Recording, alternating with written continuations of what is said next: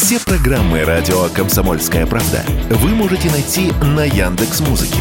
Ищите раздел вашей любимой передачи и подписывайтесь, чтобы не пропустить новый выпуск. Радио КП на Яндекс Музыке. Это удобно, просто и всегда интересно.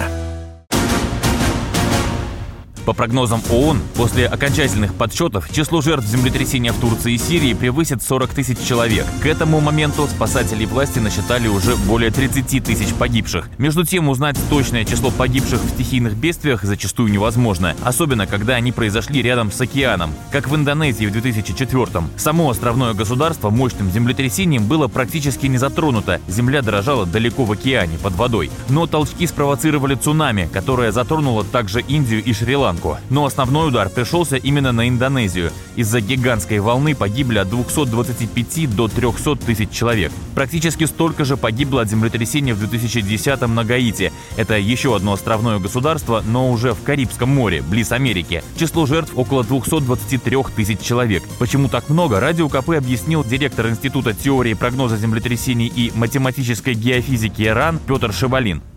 Количество жертв там очень большое, потому что, ну, во-первых, эпицентр был вблизи столицы и э, других городов. Там высокая плотность населения и низкое качество построек до сих пор.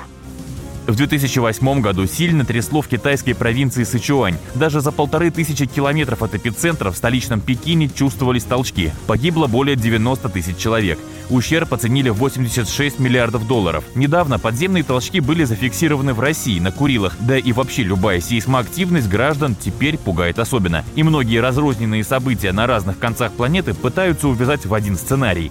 Но это не совсем правильно. Объяснил директор Института теории прогноза землетрясений и математической геофизики Академии наук Петр Шибалин. Землетрясение на Курилах ни, никакого отношения непосредственно к землетрясению в Турции не имеет. Это слишком далеко. Там землетрясение происходит на Курилах, сильное землетрясение происходит гораздо чаще, чем в Турции. Поэтому не, не случайно, что да, там произошло землетрясение, но оно не очень-то сильное. По сравнению с землетрясением, которое было в Турции, оно просто совсем слабенькое. То, что мы сейчас видим, якобы увеличение сейсмичности по всему миру, это просто реакция на то, что вот было недавно землетрясение, стали обращать внимание и на другие землетрясения по всему миру тоже. Но никакого увеличения сейсмичности в связи с землетрясением в Турции не произошло. Оно произошло только внутри очага и вблизи очага самого землетрясения в Турции. Тем временем ущерб, нанесенный турецкой экономике стихии, сейчас оценивается в 84 миллиарда долларов или около 10% ВВП страны. Василий Кондрашов, Радио КП.